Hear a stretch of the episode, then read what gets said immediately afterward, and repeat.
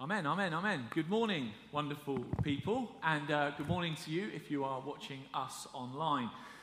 Look, if you weren't here last week, let me briefly give you the highlights. Uh, as Ant said, we are in a new series we've called Building for the Future.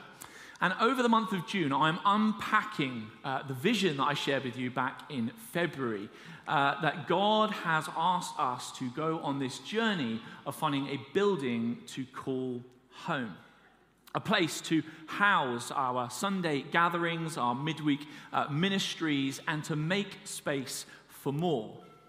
Um, I shared with you that in uh, all of the church research, it shows that if you're 70, 80% full, then you're full. And we know that we've been full for a while, and people have bounced off us. They've come here and they felt like it was too full, and they have, have, have gone elsewhere.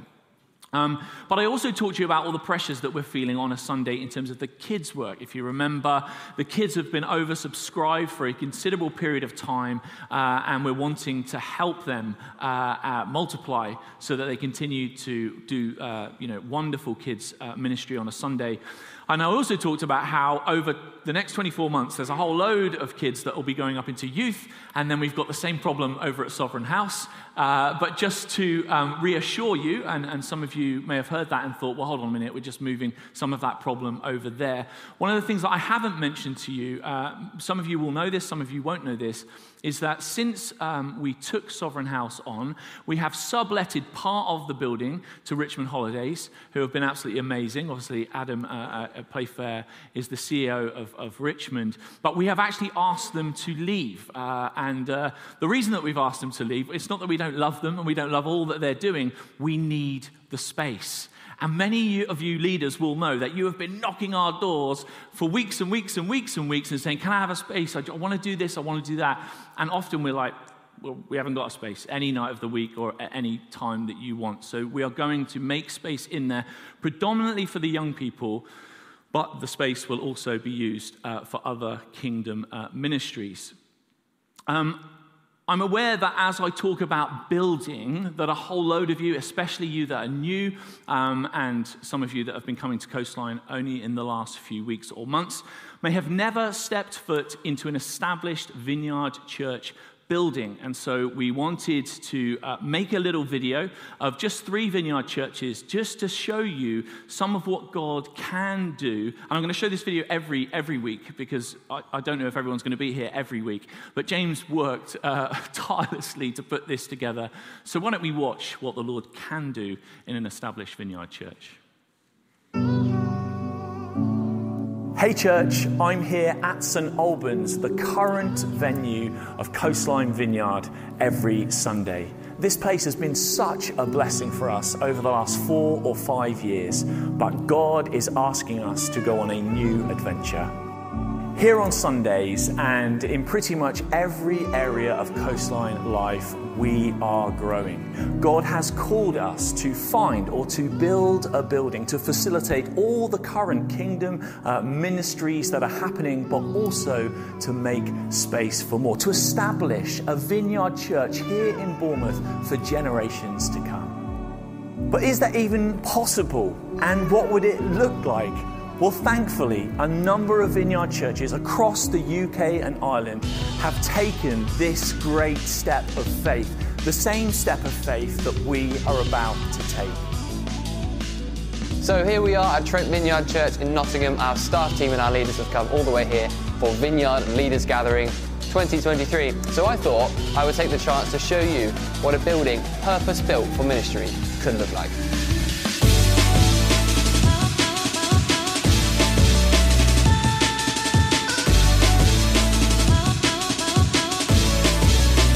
Building is amazing. This is an established vineyard church. This is what the Lord can do. Currently, for Coastline Kids, we are in three very, very small rooms. Let's take a little look inside Trent Kids to see the kind of options for spaces that we could have with a purpose built kids venue.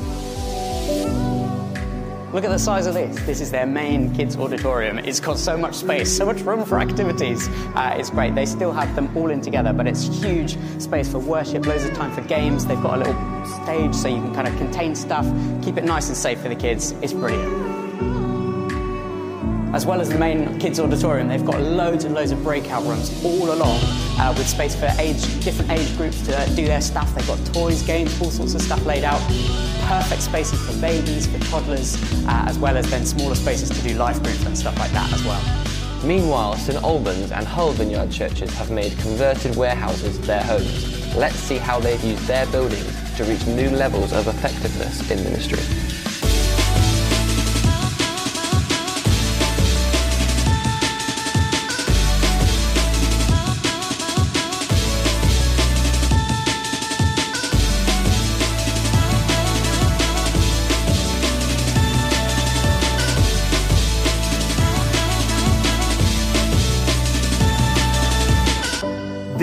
Vineyard churches took on a seemingly impossible task that God made possible.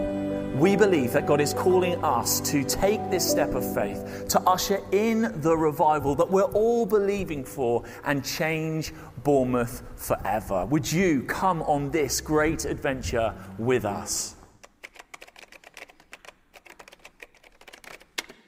Sorry about the glitchiness. we'll get that fixed next week. Yeah, we can give a clap. Thank you, James. Now, we look forward to what the Lord is going to do with us. And what I want us to do uh, over this whole adventure of building for the future is I want us to bathe it in prayer and fasting. As I said last week, every single one of us that would call Vineyard, uh, Coastline home uh, have a part to play in what the Lord wants to do, uh, both individually and corporately. As I said last week, uh, we may have some significant obstacles ahead. We, we don't know what they are uh, right now.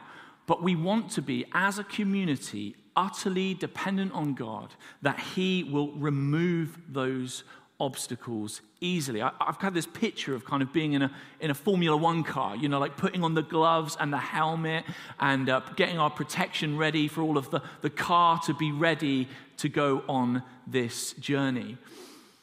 Now, as we look at uh, God's people through the Old and the New Testament, we often find them setting side, uh, time aside to pray and to fast, sometimes individually and sometimes corporately. In fact, fasting, uh, you would also agree with me, is often forgotten in the church. But we're called to fast. Fasting is mentioned over 70 times in the Bible, and the Pharisees uh, used to actually fast twice a week as a matter of routine.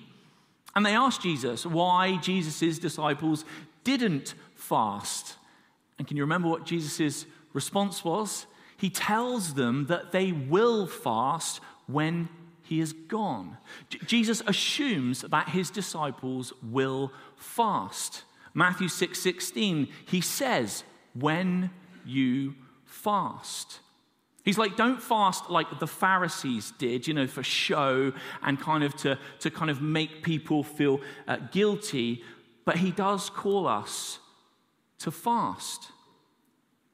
We see in Acts uh, 13, verse 2, it says this it says, While they, this is the church, were worshiping the Lord and fasting, the Holy Spirit said, Set apart for me Barnabas and Saul.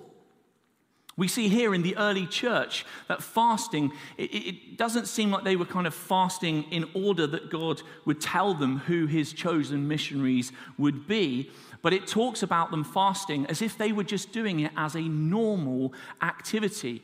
And during that time of fasting and prayer, the Lord spoke to them. Sometimes it's clear that God's people fasted because they were genuinely asking God for guidance on a major decision. We see it a little later in Acts 14 23. It says, Paul and Barnabas appointed elders in each church with prayer and fasting. Here they set aside time to fast and pray because they had a specific need. Now, we're going to look together this morning just briefly at Ezra chapter 8. And let me give you the brief context here. The context is that the temple, which was destroyed by Israel's enemies, had been rebuilt, and Ezra has the king, King Artaxerxes' permission to lead a group of Israelites who have been in exile back into Jerusalem. And note to self here God's hand is upon Ezra as he goes with these men. So Ezra 8:21 says this. There by the Ahava canal I proclaimed a fast so that we might humble ourselves before our God and ask him for safe journey. And I am calling us Coastline Vineyard to a fast so that we might humble ourselves before God and ask him for safe journey. We, we cannot do this alone. We need to be very clear that unless the Lord builds his house, those of us who build it labor in vain. Psalm 127 1. In fasting, we're saying to God, Your will be done, and we're asking Him for safe journey. As a church, we are moving into unfamiliar territory, and a number of things could potentially get in our way. Our enemy Satan is not happy at all with what we are embarking on. As I said last week, when this building comes to pass, it will make a massive dent in the kingdom of darkness here in our town. This facility will become a beacon of light to our town, a place where God's kingdom comes on earth as it is in heaven. It will serve, yeah, you can clap that. You can clap that. Come on. Praise God. Obviously, it will serve all the current kingdom ministries that exist within church family life, but it'll also facilitate new ministries that we've only dreamed about. Although this will be an incredible tool for our church family, it will have a significant impact into Bournemouth and beyond. Think about it. We could facilitate Alpha in our own space other than having to ship them out all the time. I think we've got a couple of pictures. We literally don't have the facilities and the space to be able to do this, so we now have to hire other venues to run Alpha. We want to run all of our courses in, in, in the same place, from discipleship journey to the Lectio course to the Bible course, Jesus at the door training, prayer ministry training, a place where we can train disciples that make disciples that make disciples, and equip and develop our leaders to thrive and achieve their kingdom potential in Jesus. Imagine we could house, you know, pastoral care and the book club and coffee and chat, the women's ministry, the men's ministry, CAP, Sozo, Feast, coaching, mentoring, Star Recovery, International Cafe, kids, youth, students, young adults, the table tennis club, maybe even Bridge the Gap and the basketball ministry if we had the space. But also in the future, what would it look like to have our own nursery? Or, or a proper counseling hub where we partner with statutory agencies to provide support and crisis support to those most vulnerable in our town. We've talked about having family ministry and marriage ministry. This is all the heart of our God. Who knows? Who knows? But all we do know is that this facility will be a place where people can come and find Jesus. And we need protection from the enemy as we go down this stretch of road. Let's not be unaware of Satan's schemes. Let's recognize his ploy and let's pray against his influence in the church. Praying intentionally, and they were praying this earlier, against strife and division and hassle but also, let's pray internal. Let's pray for marriages and friendship issues. And let's pray for the external forces that may come in the coming weeks and months. We know that Satan will try and influence the major decision makers, like the council, for instance. We need the Lord to orchestrate things in such a way that the right people are involved in all the decision making processes as we move forward. That the council would look favorably, uh, favorably uh, at any property or land that we look at, that they would grant us either a change of use or uh, they would even grant us a building that we, we would need, because at all of those um, points, we're going to need to go to them. As I see it, there are basically three main obstacles on this journey. The first obstacle is finding the right land or building that can meet all of our requirements. The second obstacle, of course, is raising enough money to pay for it all.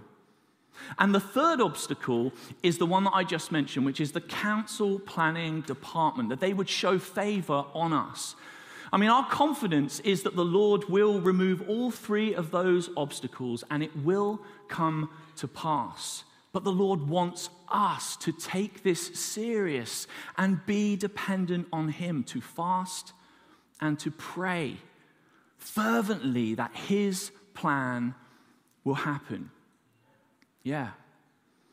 We know of many other churches actually that have gone down this route and who have hit problems, major problems with their local councils, uh, where they've turned down applications for planning and change of use. However, we have also heard of crazy miracles as the church have prayed. The gracious hand of our God is on everyone who looks to him, Ezra 8 22. That's what we're doing. That's what we're entering into. We're looking to him. We're, we're following his lead. We're looking up to him. We're depending on him for all our needs.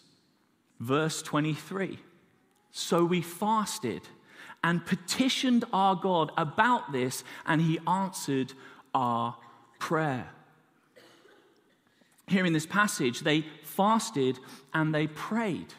See, petition is asking for something for ourselves, uh, unlike intercession, which is asking for something for others. And we as a church, we need to petition for our church. We need to ask God's kingdom to come in facilitating all of what is about to happen. And we see here in Ezra that God answered their prayer and they got to Jerusalem. Verse 31, it says, On the 12th day of the first month, we set out from the Ahava Canal to go to Jerusalem. The hand of our God was on us, and he protected us from enemies and bandits along the way. It was the norm for the people of Israel to fast. And many Christians, apprentices of Jesus today, have over spiritualized fasting, or others have seen it as some kind of, kind of legalistic Old Testament habit. But fasting should be a part of our, our apprenticeship to Jesus. I'm hoping that this comes as a real challenge. That we should be fasting and praying for all that the Lord is asking us to do.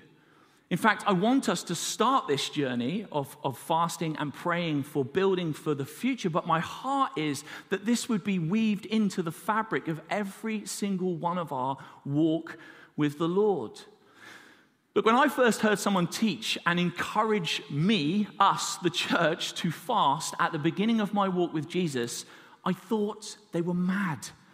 I literally thought, what are they saying to me? They're, they're, telling me, they're suggesting that I don't eat and I pray instead. I mean, it was, it was so alien to me. Maybe you're hearing this today and you're thinking, what is he talking about? John Wesley said, he said, Some have exalted fasting beyond all scriptural reason, and others have utterly lost it. We need balance, church. Now, in the scriptures, there are three levels of fasting. The first one is a partial fast. In Daniel 10:3, it says, I ate no choice food, meat, or wine touch my lips, and I used no lotions at all until the three weeks were over. That made me laugh because I thought, well, some of you might be able to skip the Marks and Spencer's meat and wine, but I don't know if you can give up your lotions. You know who you are. Ezekiel ate wheat and barley and beans and lentils and a couple of grains for a whole year. So that is a partial fast. Then we have a normal fast, not eating any solid food and just water. Jesus did it for 40 days, and at the end of it, he was hungry. Not eating for a month and a half, 40 days. I mean, some of us not eating for 40 minutes is a challenge, right? The Pharisees fasted 24 hours twice a week. Not eating solid food uh, doesn't actually mean then just liquidizing your steak and chips. I just wanted to put that out there. Or not eating, but just living off of McDonald's milkshakes. I know some of you were thinking that as I, was, I started talking about this. And then we find the third type of fast in the Bible is an absolute fast. We see Esther in Esther 4:16. She, she didn't eat or drink for three days. You say, but John, so what? What does fasting actually achieve? It sounds like a stupid, unproductive activity. Well, it's firstly a means of humbling oneself before God. Secondly, it's a tangible way of declaring that God's interests are higher than our interests. That his agenda is, is higher, is a higher priority to us over our agenda. It's not a means, and some of you may have been thinking this, it's not a means of us trying to manipulate God.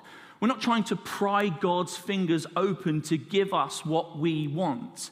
In Isaiah 58, the children of Israel thought fasting was this magical kind of pagan thing that they did, a bit like a slot machine. They just put it in and then they, they got the jackpot afterwards.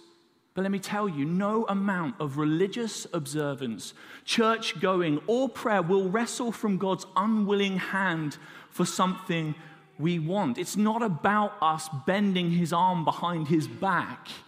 This is about surrendering to his will.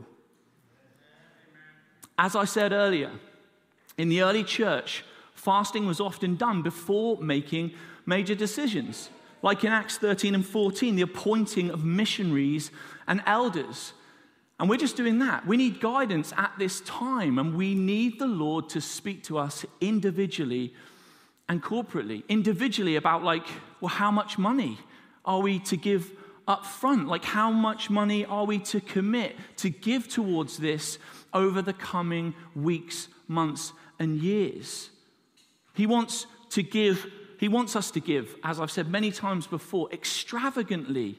But this is above and beyond our regular giving. This is a real sacrifice for us as a church. It will be a real sacrifice. But fasting and praying in what we're doing when we do that is we're saying, Lord, we need to hear from you. We're serious about wanting to partner with you in all that you want to do. To do. Lord, would you reveal your will to us? Fasting adds weight to our prayer. And I always like to think of it, it it's a way of attuning our hearts to God's. For instance, in 1 Timothy 2 4, God longs that, it says, all men would be saved and come to know the truth. Fasting is our way of entering into God's experience, into His longing for the world and His plans for His creation. Fasting, I see, is like a, a key to our hearts, in our hearts joining with His. I want to encourage you, increase your prayer life as we move forward in the coming weeks, especially on the days that you fast. Fasting brings a more constant awareness of God, and our hunger prompts us and reminds us of who we're doing this for. By no means is fasting a constant spiritual high. Charles Spurgeon, one of the best Victorian preachers, he wrote this. He said, Our seasons of fasting and prayer in the tabernacle have been high days indeed. Never has heaven's gate stood wider, never have our hearts been nearer the central glory. I mean, Spurgeon may have been describing the exception and not the rule. because most of the times you feel hungry. So let's look at some of the practical.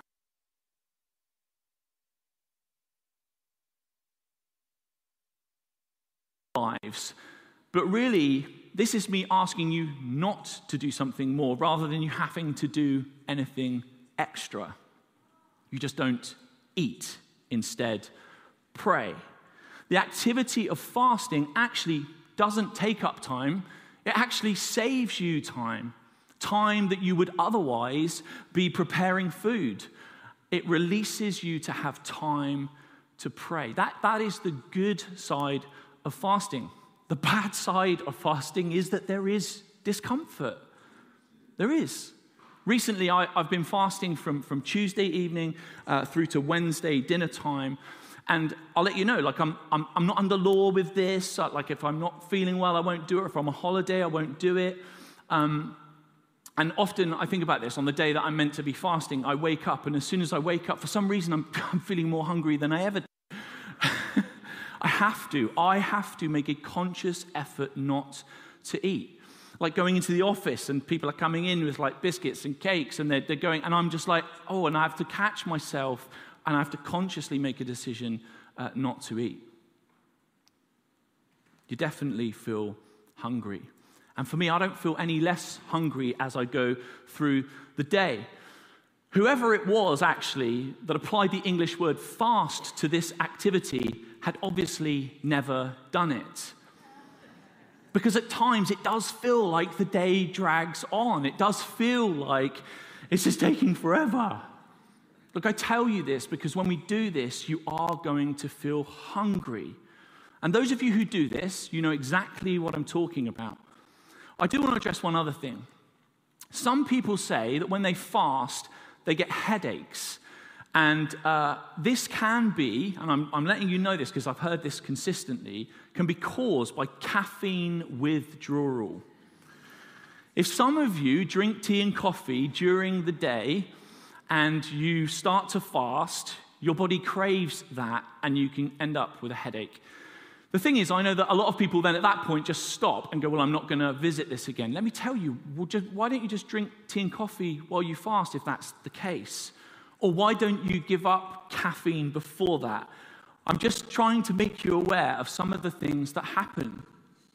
If you fast for a few days, it, you can feel a bit lethargic or a bit cold. And some of us may sense the Lord asking us to fast maybe for longer, for longer times, maybe, maybe a few days. In many ways, the hardest for me over the years have been the first couple of days. And then the hunger pangs kind of are, are less, or you're just in more of a rhythm of prayer. I'm not quite sure which one. But when you fast, for sure, you will feel a little bit out of sorts. Fasting is for sure an uncomfortable activity for us when food is so readily available. And I want to say this this um, rhythm, this spiritual rhythm, it feels easier for some people than others. But hear me, church. This is not a competition about who can go the longest without food. It's an expression of devotion to God and a commitment to his purposes. And as with our regular giving, and I mentioned this in my talk last year, we believe in equal sacrifice, not equal gifts. For some of us, to fast for a short period of time is, is a major sacrifice. And for other of us, of us, you know, an extended time, it doesn't cost us much at all. When I first started fasting, I used to drink tea and coffee. I used to drink tea and coffee, and as the staff will tell you, with loads of sugar in it. And I remember telling this to a lady once, and she said, That's cheating. She said, You can't do that. She said, You've got milk and, you know, and, and that's calories. Look, it's not cheating because it's between you and the Lord. The degree to which you fast is not the issue so much as the fact that you're doing what you feel able to do unto the Lord. It's more a matter of the heart than of counting minutes and calories. The degree to which you fast is also very dependent on your situation. Like, Maybe you work in a specific ministry area, or maybe you have a day of the week where it's easier to fast than others. Remember, the widow's mite was more appreciated by Jesus than the riches put in by all who could easily spare it. So think about your situation. I mean, if you're, say, if you're breastfeeding, you might not be able to go without a meal, but maybe you could miss a dessert, or, or maybe you could miss a boring uh, meal. If you have a medical condition, I want to be super clear here. You need to be very careful about adjusting your food intake, and you should talk to your doctor before making any changes. You might prefer to fast by depriving yourself of television or, or, shopping or chocolate or social media. If your job involves manual labor, like maybe you can't expect to starve for long periods of time because you need your faculties about you. You need to be able to do your work. There isn't one size that fits all. But some of us, fasting is a normal part of our devotional life. And for other of us, maybe you've heard some teaching on fasting before. Maybe you've read something up on this subject. Maybe you've even given it a try. Or maybe you've intended to try it, but you've never really got round to it. Or maybe some of you have set your, your, your goal so high, like, I'm going to fast for a week. And literally within the first hour, you just you, you fail and you're like, well, I can't do this. I'm, I'm obviously not disciplined enough. You know, I'm, I'm not good enough to be a faster. And you've basically written it off. Some of you used to fast and you've drifted away and you haven't fasted for ages. And some of you, as I say that, you're like, that's me, that's me. Look, whatever your situation, I want to encourage you to be like the woman who broke the bottle of perfume and anointed Jesus. Remember, Jesus said she did what she could, and she did it for me. And the same applies to fasting. Do what you can and do it for Him. Fasting feels uncomfortable and slightly foolish, but God has called us to humble ourselves in dependence on Him. Even more in this next season, to play our part, for Him to release what seems impossible and make it possible. Look, if you want to take this a next step further, you've heard me. You're like, okay, I want to, uh, I want to, you know, I want to look into this a bit more. There's a great book that I always recommend to people. I've read it loads of times. I was going to get a picture. It's not going to come up, but remember this. It's called The Fasting Key. And I'll, I'll get a picture of it and I'll put it up on the screen next week. Tiny little book, and it will really help you to understand how you move into a lifestyle of fasting. I mean, I know myself, as I said when I first started fasting, I fasted TV and I fasted social media, and then uh, over time, the Lord started to speak to me about food. And so I started, you know, with drinking tea and coffee with sugar in it, and, and I just found my way into a place uh, where actually I, um, I've never done an absolute fast, but, but I normally fast, so I will just fast um, food and just drink water. But that has taken me time to do that. But in my fasting and my praying, I have seen incredible freedom and breakthrough, not just in my own life, but in the lives of those around me. And honestly, I, I credit some of the very significant things that have happened in my walk and in my life to fasting. So, as I close, take a moment to think of a person that you really love who doesn't know the Lord and maybe a person that at times, and I've done this as well, no shame on you, you've just written them off. And you've been like, there is no way that God can reach them. They're just too far away. You got that person in, in your mind? Well, for me, that person at the beginning of my walk was Alice. it was. And back then, when I think about our, where we were at in our lives, Alice hated Christians. She thought that I had joined a cult. She had no idea what was happening to me because if you speak to her, she would say, One moment I was one way, and literally overnight I had changed, and she could see that change in me. Uh, in our relationship at that time, We were fighting, it was volatile. She, she, she couldn't understand what had happened uh, in my life. All I wanted to do was preach the gospel at her, and that pushed her away even more and caused even more problems. We ended up, you know, smashing our flat up. I mean, we're not violent people, but it's a spiritual battle going on there, right? I've come to know the living God, and my wife is looking at me like, what's happened to him? He's, he is a strange guy. and I remember at that time, and I shared this with the staff team, and I can't remember the whole. Um, analogies of this, but we ended up uh, living apart for a while, and, um, uh, and I lived in a Christian house, and she'd gone to another friend's house, and I can't remember whether she'd crossed the line or not at this point, but you know, I'd be praying for Alice, and, uh, and I'd also be sharing the gospel with her, and then I'd phone her, and I'd be like, "Oh, where, where are you, my love?" And she's like, "Oh, I'm, I'm at home, I'm in my room," and I'd literally be stood outside her room looking in the window, and she was out clubbing. She was literally out in the clubs and she was out drinking and she was out with all of, all of that stuff. And let me tell you, I committed to pray and fast for her. And I did that every single week for at least, well, at least one day a week, at least 24 hours, over a period of about 12 months, on my knees before the Lord, saying, I know you long for her to know you, but like, what's going on? Like, why hasn't she responded to the good news that I've responded to? Why doesn't she realize that you are real? And then I got a phone call months and months and months later uh, from a friend of mine. Alice was around there, and she'd given her life to Jesus. She was baptized in the Spirit. She was praying in tongues. And I was like, praise God.